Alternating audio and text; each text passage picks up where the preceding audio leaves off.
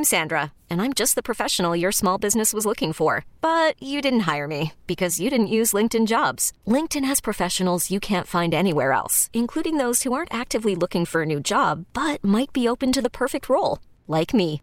In a given month, over 70% of LinkedIn users don't visit other leading job sites. So if you're not looking on LinkedIn, you'll miss out on great candidates like Sandra. Start hiring professionals like a professional. Post your free job on LinkedIn.com slash recommend today. This episode is brought to you by Progressive Insurance. Whether you love true crime or comedy, celebrity interviews or news, you call the shots on what's in your podcast queue. And guess what? Now you can call them on your auto insurance too with the Name Your Price tool from Progressive. It works just the way it sounds. You tell Progressive how much you want to pay for car insurance, and they'll show you coverage options that fit your budget. Get your quote today at progressive.com to join the over 28 million drivers who trust Progressive. Progressive Casualty Insurance Company and Affiliates. Price and coverage match limited by state law. Take it, shoot that, shoot that. How we going in the middle?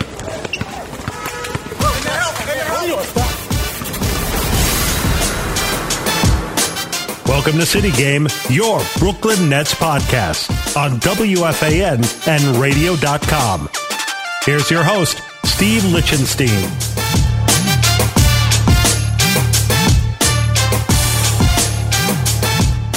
And hello again, everyone, and welcome to another episode of the City Game Podcast, the show for Brooklyn Nets fans. I'm Steve Lichtenstein of WFAN.com, and folks, as I tweeted out the other day, this Nets season has been one of rolling experiments. Started out with a new coach and Steve Nash and a new system, trying to integrate two superstars in Kyrie Irving and Kevin Durant, who combined to play a grand total of 20 games last season. Then came superstar number three, the trade for James Harden. And then there were the injuries, the COVID protocols, and most recently, the buyout guys, Blake Griffin and LaMarcus Aldridge. Imagine being a coach having to deal with all that flux. Nets have never been whole since like game three, you know, the night Spencer Dinwiddie tore his ACL. And what if he indeed comes back? So I guess I'm saying there was bound to be some blowups along the way, like that game in Chicago on Sunday.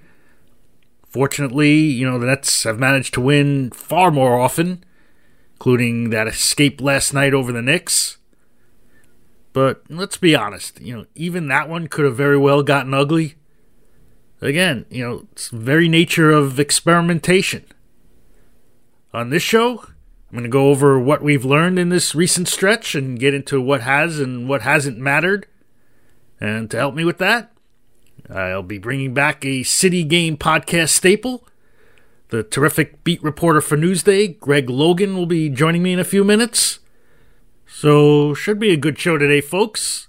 And if you like it, please subscribe to this podcast on the new platform called Audacy, no longer radio.com. You know, we're also on Apple Podcasts, Stitcher, and probably some other ones I'm not aware of. And please feel free to also send me some comments in the Apple Podcast review section. So, folks, like you, I've been starting to hear a steady drumbeat about how the Nets have to finish first in the Eastern Conference. You know, avoid playing both Milwaukee and Philadelphia en route to the NBA Finals. You know, that's why winning games like last night or the other recent slop fests like the games against Detroit, Houston, Minnesota why those wins were just so important. Folks, you know, I'm going to take the other side of that debate that, you know, it's all meaningless if it comes with the side dish of injured stars. You know, what good was last night's win if it means Harden is out for a significant period? In that regard, I'm going to expand on a Mike Mazzeo Twitter joke and say that the team's biggest need during this buyout period is a new scanner. You know, the one that said that KD would miss about two games with a sore hamstring. That was almost two months ago. You know, we all thought KD was going to play last night because Nash had hinted he was close. But, you know, then he clarified that by saying what he meant was he was getting close to day to day. I don't know what that means, though, you know, KD did go through a pregame shooting routine last night. But, you know, of course, that same scanner has shown nothing that, you know, should inhibit Harden's hamstring from functioning properly. But, you know, he sure felt something after four minutes last night and took himself out for good. So, yeah, you know, these games have been great opportunities for some of the other guys to step up. You know, like a Nick Claxton or a Bruce Brown or a Tyler Johnson, who, you know, unfortunately suffered a non contact injury in Chicago and is now sidelined for the next two to three weeks. Now, last night, it was Alize Johnson who has a few days left on his second 10 day contract to showcase himself as the team's 15th man. If it's not going to be Ben McLemore after his buyout, I think Johnson has a good chance to stick. You know, man, that guy is hungry. You know, that's all I can think of when I'm watching that guy play. Hungry. You know, I asked his teammate Joe Harris about that after last night's win, and here's the clip. Hi, Joe. You mentioned Alize before. It seems like he plays with a hunger, hunger for the ball, hunger to seize the opportunity. Did, is, did you get a sense of that on the court, and do you feed into that? Yeah, definitely. I mean, from the moment that he got here, you know, that's how uh, that's how he's been, and even in his uh, practice sessions, you know, he doesn't back down from anybody. Is ultra aggressive on both ends of the court, and uh, you know, I'm glad that he got opportunity tonight. That again was Joe Harris on Nets newcomer Alize Johnson, who reminds me of that Jon Favreau character in the football movie The Replacements. You know, when the Gene Hackman coach character screams at him to just go out there and get the ball, and Favreau just rips the ball away from the running back. I got the ball. That's how Alize Johnson plays basketball. And he's going to sprint into the paint and chase down every rebound. He's going to blow up screens.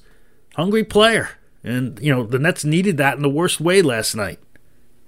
But, you know, you're not winning a playoff series with him in the rotation or Timothy Luwawu-Cabarrot, who, you know, may have made the game winning play by tipping Harris's missed shot into the hands of Jeff Green, who got fouled with 3.7 seconds left.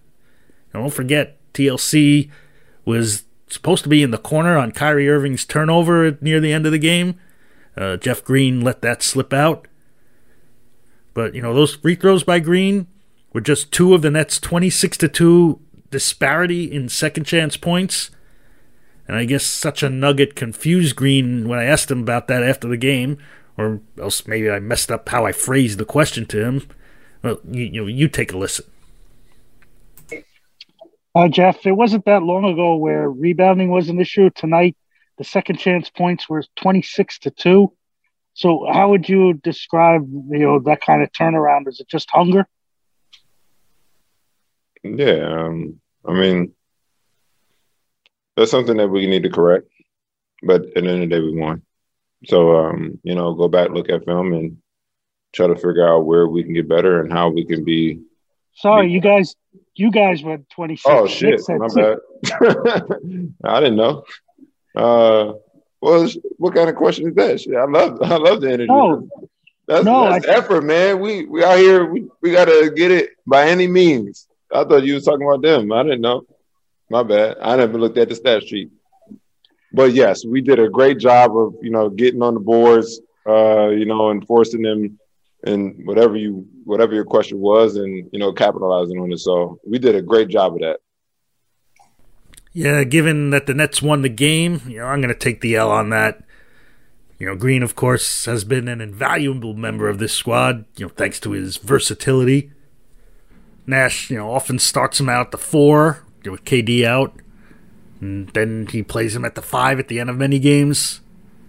Uh, Green hounded Julius Randle into a rough shooting night last night, 7 for 19. Though I'm sure Knicks fans will point out that Randle was hurting. Still, you know, you have to believe Green is going to have a major role if and when everyone gets healthy. Again, you know, the ability for Nash to actually see how this works is more important than whether the Nets squeak out victories down the stretch here. You know, tried out Aldridge and Green together in the starting five in Chicago, and boy, he made no attempt to hide his distaste for that lineup. Yeah, it's true that the pairing was outscored 57 to 47 in the 22 minutes they shared the floor, but it's not hard to figure out why. Here you have two guys who've been here for like a cup of coffee, never mind the fact that they've never played together before, or that they're used to two different styles of defense. You know, Griffin has been mostly teamed with Claxton, who switches everything.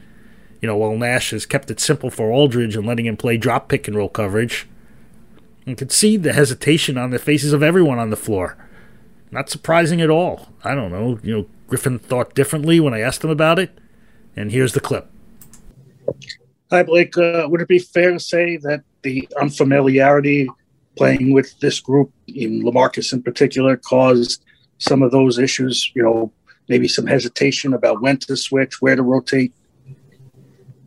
I don't know that if it was necessarily that. I mean, obviously there is a little unfamiliarity, but um, you know, I, if I if I knew exactly what it was, um, you know, I think we we probably wouldn't be in that position.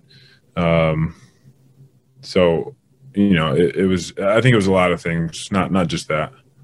Okay, you know, so Blake Griffin doesn't know why the team struggled when he was on the court with LMA, but it wasn't because of unfamiliarity. Okay, you know, but now what? Are we really going to stick with small ball mania even though we're now loaded with bigs? You know, I looked at all the Nets five man lineups over this incredible 21 4 run they've had. The ones that spent at least 10 minutes on the court together. And you know what? Of the seven lineups that had a negative net rating per 100 possessions, only a couple with a DJ and Green pairing were in the red. All the others, you were some small ball combination with just one big on the floor. All the other big man doers are just killing it out there. Green and Claxton have a plus 19.5 net rating in 150 minutes. That's a significant sample size. You know, Green and Griffin or Green and Aldridge in much smaller sample sizes, still plus 31.4 and plus 13.5 respectively. And, you know, of course, Griffin and Claxton plus 31.5 in 55 minutes. So don't tell me that the Nets can't play with two bigs on the court at the same time. You know, Nash had the Griffin Claxton combo close out last week's victory over Houston, and here's a clip from that post game Zoom session with Nash. Hi, Steve. Uh, back to Blake. Uh, last night was the first time I saw that you had him in the last five minutes of the fourth quarter instead of the first five minutes. Was that always the plan? or did James's injury factor into it and thinking you need another playmaker?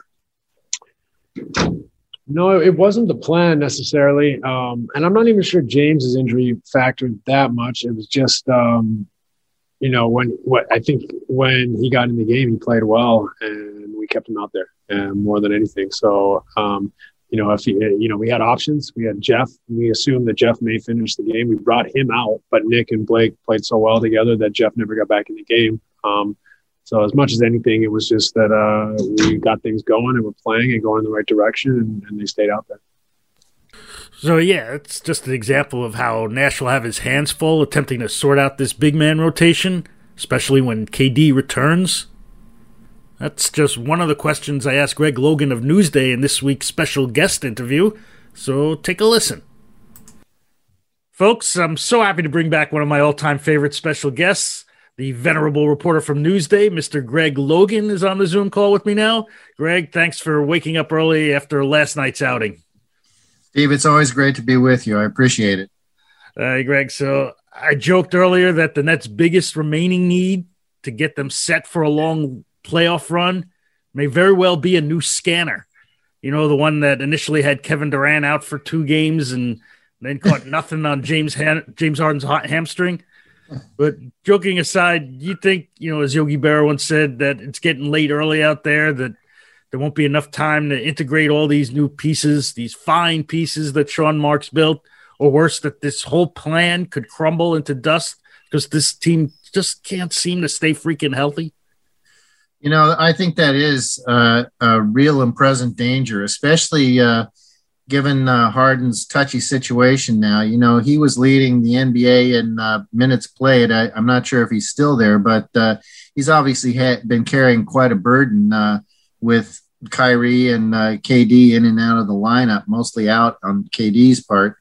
And so, you know, if he is going to have issues down the stretch here in these final 21 games of the regular season, then that's just going to take away more time to build that bond and build the chemistry that they need. I mean, the depth is one thing, but you really have to have those three stars at uh, at full speed by the time you hit the playoffs. And I think time actually is uh, getting a little short for them because, uh, uh, you know, a friend of mine from Newsday, Steve Popper, pointed out last night that even though he feels they're the best team in the league, he said he wouldn't be surprised by a first round upset if they don't get time uh, to to build that chemistry. And I think he's got a got a great point, you know, because uh, Steve Nash keeps saying, "Oh, there's plenty of season left," but really, you know, we're down to basically the final quarter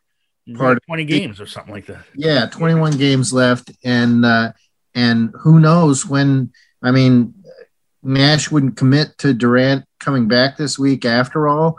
And now that Harden had to pull himself again, I'd be shocked if he played against uh, New Orleans. I, I don't. They say it's not serious and the measurables are are good, but uh, you know I can't see him just uh, rushing him back or anything like that. So uh, so we're going to have to just see how it goes, and uh, uh, and then there's the load management with Blake Griffin as well. So it's really been tough for them to get everybody healthy at the same time and get them out there on the floor. Plus, they have several other injury issues. So yeah, I think that's a, that's a real concern. That that's the one thing that could undermine uh, the lep- the level of talent that has been assembled. Yeah, I think you have to all learn how to play together. So, you know, let's assume for this question that Nash has everyone available for game one of the playoffs. Uh, as you well know, you know, where this team once had a dearth of bigs, you know, thanks to the buyout market, there's now a bit of a glut. And at the moment, DeAndre Jordan is the odd man, man out on merit you know, but when KD comes back, you know, I have a strong hunch there'll be one more big among the Blake Griffin, Jeff Green, LaMarcus Aldridge, Nick Claxton group. You know, that one of those guys is going to be sent to what John Davidson used to call Chateau Bow Wow on uh, New York Rangers hockey tele- telecast. So, you know, how would you manage the big man rotation? Well, uh, I think I think that DeAndre Jordan is is the one who has been put in exile. Of the others, I think there's still a way that you can find to use them all together. Let's say you keep LaMarcus Aldridge and Kevin Durant in the starting lineup. I am a firm believer that Joe Harris has to start, you know, and then and then with the healthy backcourt of Harden and Irving. Uh, so so that would move uh, uh, Griffin and Green uh, uh, back to the second unit. And, and Claxton, do you do you, do you cut? Oh, Claxton? and Claxton, that's true. That that is true. Claxton's a little bit of a wild card because he's their best defensive player, and uh, and so. Uh, uh, but I but I think there's I think there's a way. Uh, they're they're not gonna they're not gonna stop using LaMarcus Aldridge. You know, I I just feel like uh, he's earned his spot. Uh, they like what Griffin has given him so far. Claxton will definitely be on the floor someplace uh, in these games. But you know they've been using him a little bit sparingly, and his offense has has been off a little bit these past two games. Uh, so he might he might play kind of a an in and out role, and uh, it just depends on how much uh, they need him on the perimeter to to guard some of these guys, you know, with his length and his athleticism. But I I think they'll find a way to use all three of those guys uh, uh, off the bench. I think the problem is is that you know Aldridge plays a different style, and they have to change up. Like when they played Griffin and Aldridge together in Chicago, I talked about this before.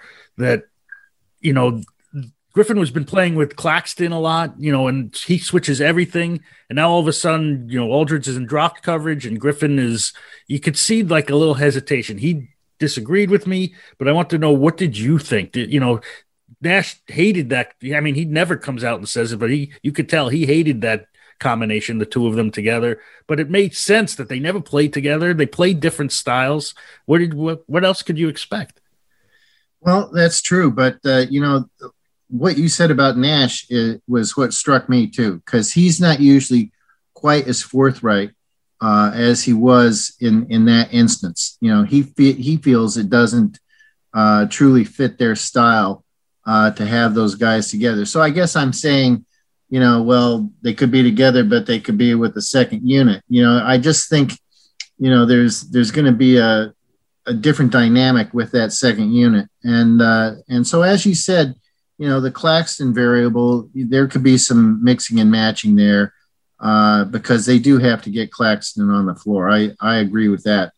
Uh, you know, I've been uh, pleasantly surprised by how effective uh, Blake Griffin has been uh, since he joined them. I I thought you know he might be farther past his prime uh, than Aldridge, but you know he's he's looked good to me. But at the same time, the thing I like that Aldridge brings is just that size. Uh, you know, it's because there's just certain teams you're going to have to have that uh, that size against. You know, Philadelphia comes to mind uh, first and foremost.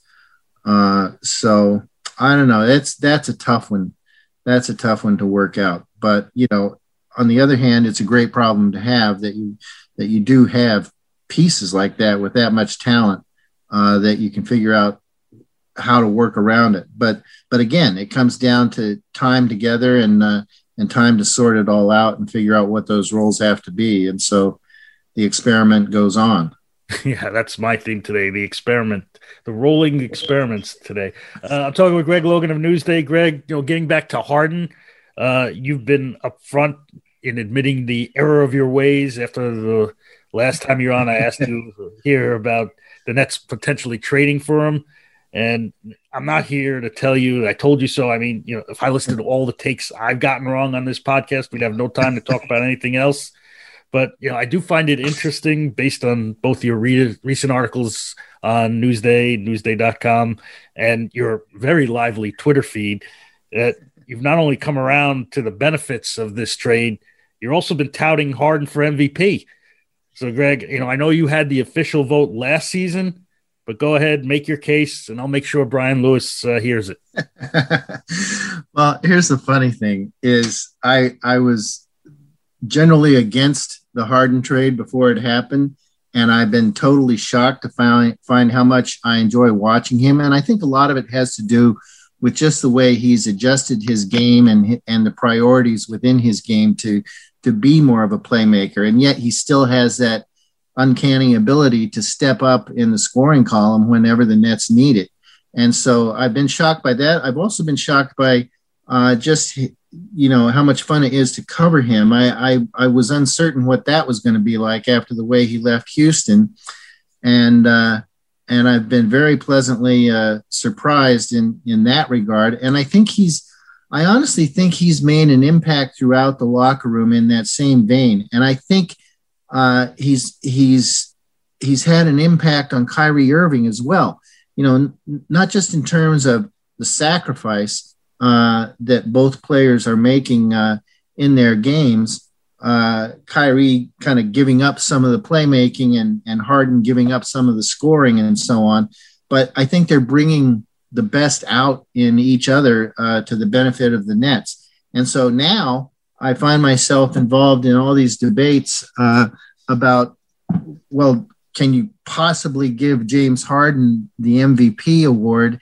in a season when he left Houston the way he did. He quote unquote tanked on them at the start of the season, ruined their team, and so on. And so there's it's clear cut, you know, based on on some of the things uh, some of the national writers are are putting out there that even if they include Harden in their list of uh, top five candidates, you know, nobody has him at the top and and they're not going to vote him that way. So so there's a, a, a, strong bias there, and I have all sorts of reader letters. You mentioned my Twitter feed. I, have gotten reader letters in response to a column I did a couple weeks ago, uh, suggesting that that Harden Harden now is an MVP candidate, and uh, and several of them said it was a well reasoned column. They liked the column, but they disagreed because of the nature of his departure from Houston and and felt that that was uh, unprofessional.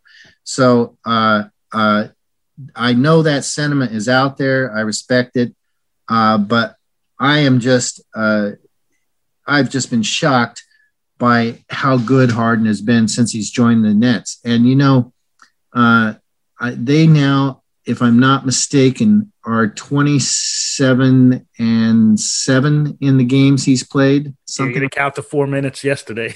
well, yeah, yeah. So okay, let's go back. Let's let's roll it back and say 26 and seven. Right. But uh, but uh, uh, I just think he has uh, has had a phenomenal impact on the team in that time, and it's reflected in the bottom line for sure. And and that's a stretch, you know, where where Kevin Durant has been out uh, well over 20 games uh, because he also had COVID protocols in addition to missing the past 22 with the hamstring. So just the fact that they've been able to accomplish that much uh, without Durant is uh, phenomenal to me. And so, you know, I think he uh, he at least merits uh, consideration for the MVP. I, I think he at least you can make an argument for him. Uh, I realize how well Nikola Jokic and uh, Giannis Antetokounmpo are playing right now, uh, but I, I think uh, Harden belongs in, in that uh, in that argument. Yeah, I don't see why people can't separate. You know what goes on off the court. I mean, the games that he played in Houston, they obviously count. But he was he wasn't awful. You know, they were no, certainly were wasn't. a lot better with him playing than they were with when he after the trade. Right. Um, well, it was it was pointed out to me last night that uh, that they still had a losing record with him, and I said, well, then that just backs up his argument that they just didn't have enough to contend uh, uh, this season in Houston, and and that they were kind of in a dysfunctional uh, uh, place. Uh, so you know, he wanted out. He made it clear before the start of the season, and you know they played hardball with him. So you know, to me, that part of it kind of goes both ways. You know, it's not uncommon for that to happen uh, in this league uh, uh, when players, you know, let you know that they they think their time is done. He gave them eight great years before that. And yeah, I mean, if the if the Rockets uh, traded him on their own, would it make it? Would that make any difference? If the exactly. Rockets, uh, anyway, moving on to a different superstar, you know, Kyrie Irving. You know, I asked this of uh, Bob Windrem of Nets Daily last week, but I want to hear your take as to how you view such an enigmatic presence on this team. I know it's it's very complicated, but you know, given his history, you know, even the recent history, do you see him as a potential landmine? Uh, you know, you could say that just because of the track record that there might come a, a point where uh, you know, he gets off the rails.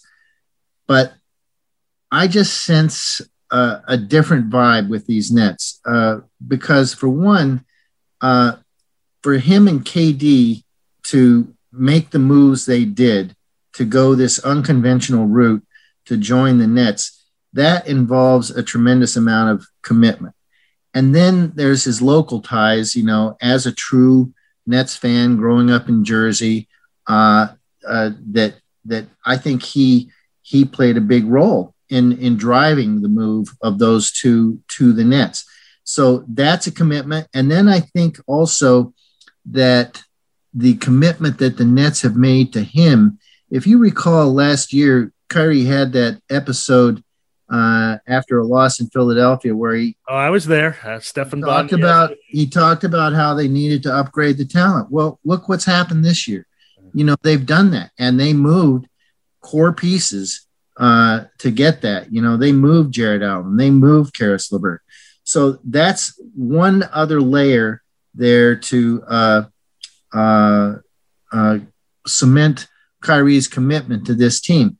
Now, you know, he is a different cat, you know, and he he cracked me up one time when he said, I know I talk in circles sometimes, you know, and he thinks deeply about things uh, he has a lot going on in his head, you know, regarding uh, political issues and social issues and so on, which, you know, I happen to respect, but I know he can get so deep into those that, yeah, he can, he can get off the rails uh, now and then, you know, based on, uh, you know, his issue, his personal issues versus the team issues. So, so that can happen. But overall, I find him to be a, a pretty engaging presence. And I think he's grown a little more comfortable uh, in terms of the way he's exchanging with the media uh, after these games. You know, I, I, I noticed last night he called several of us by our first names, and and he I think he he feels a certain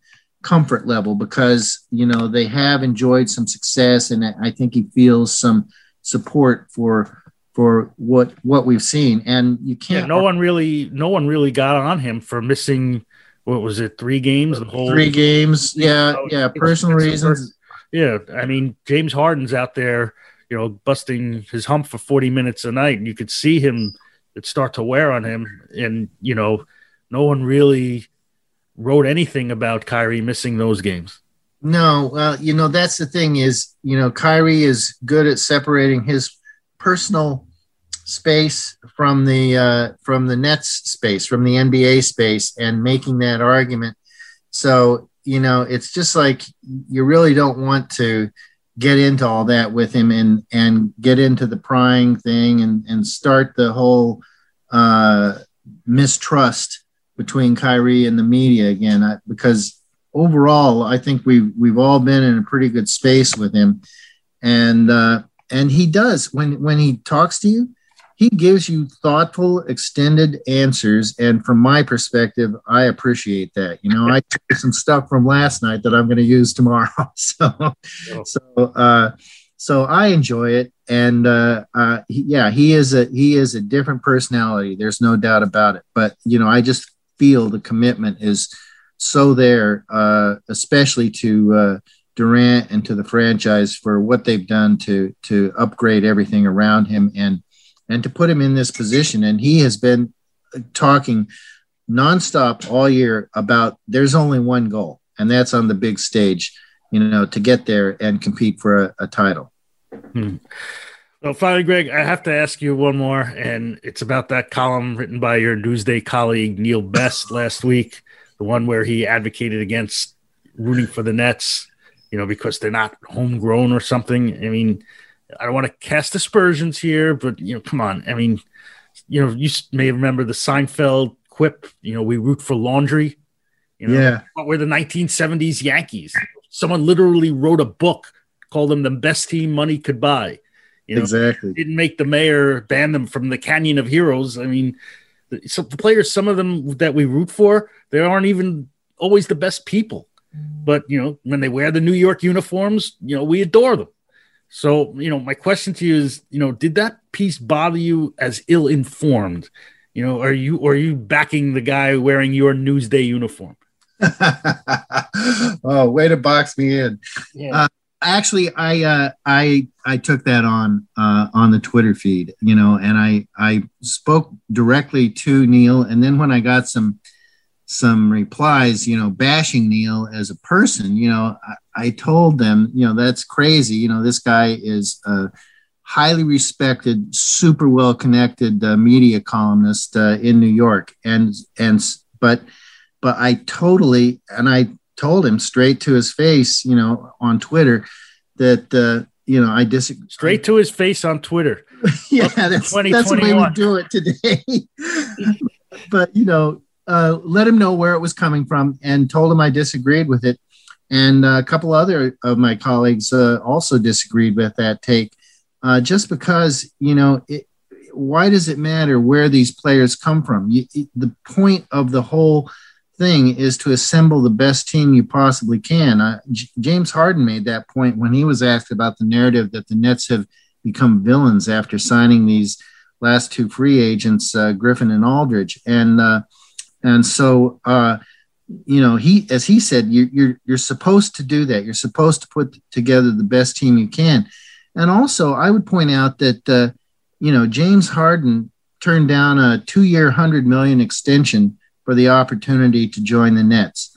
Uh, Blake Griffin uh, gave up millions uh, in his buyout. Uh, Aldridge uh, gave up millions in his buyout. And both those guys are playing on veterans minimum contracts, you know, for the opportunity to play for this team and go for a title. So to me, uh, you, I, I respect that commitment on their part, and I respect the uh, the desire on their part to to play for uh, what could be a special team like this. Uh, and if they get to the finals and they're competing for a title, yeah, I, I don't think people will care very much about how it started this season. They'll care about how it finishes. And uh, and that could be another thing on Twitter. how it started and this is how it's going to finish. Yeah, that's that's a meme, I think. Yes, yes. And and so uh so I think that uh, that it's really been a good story and and it's just fascinating to see if they could ever just you know it comes back to the health again. Get kevin durant out there get a healthy harden out there and let us see what happens if they get any sort of consistent run together because i think that would just be great basketball to watch. Well greg logan of newsday you know we may disagree on some things but i would never ever cast you as out as ill-informed Thank you so much for sharing your thoughts on the Nets with me, and I look forward to seeing you again at Barclays Center. Uh, thank you very much, Steve. It's always a pleasure to see you. Always great to chat with Greg Logan of Newsday. Again, you can disagree with some of his takes, but you know you have to respect the man's knowledge of the game. Anyway, I think we both agree that what matters over these last 20 odd games is first and foremost health, and then figuring out what works and what doesn't work so the team is prepared for the postseason. Because then, the experiments have to stop. They have to know what they're doing, no matter what opponent they play. And that's where I'm going to stop. Thanks again to Greg Logan of Newsday for his insightful spot. Not sure when I'll be recording next, given the Nets schedule, so follow me on Twitter to check the posting or simply subscribe to this podcast on Audacy, Apple Podcasts, Stitcher, or wherever you're downloading these episodes. Also, please feel free to post some nice comments on Apple Podcasts if you get a chance. So until next time, I'm Steve Lichtenstein of WFAN.com saying thank you for listening to the City Game Podcast.